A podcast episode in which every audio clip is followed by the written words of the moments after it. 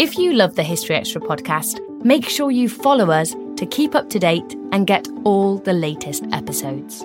Thanks for your support, and I do hope you enjoy this episode. William Shakespeare's plays are among the most celebrated works in all of English literature, but they also offer key insights into the time in which the playwright lived and how the past was viewed in the Tudor era. I'm Matt Elton, one of the co hosts of our new podcast series, Shakespeare Past Master, which sees experts delve into plays including Hamlet, Macbeth, and Romeo and Juliet to explore how they depict the past. Subscribe to History Extra Plus on Apple Podcasts to access the whole series immediately and to listen ad free from Thursday, 16th of November.